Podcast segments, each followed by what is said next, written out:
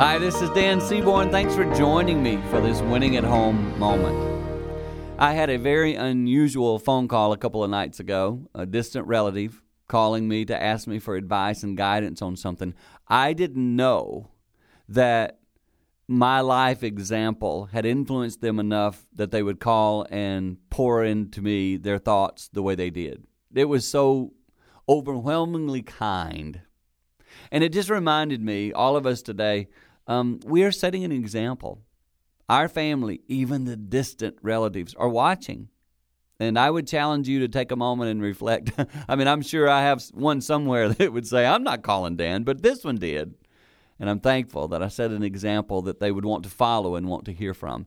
And so I challenge you be that type of family member. Let distant relatives want to come to you. It's a sign that you're winning at home.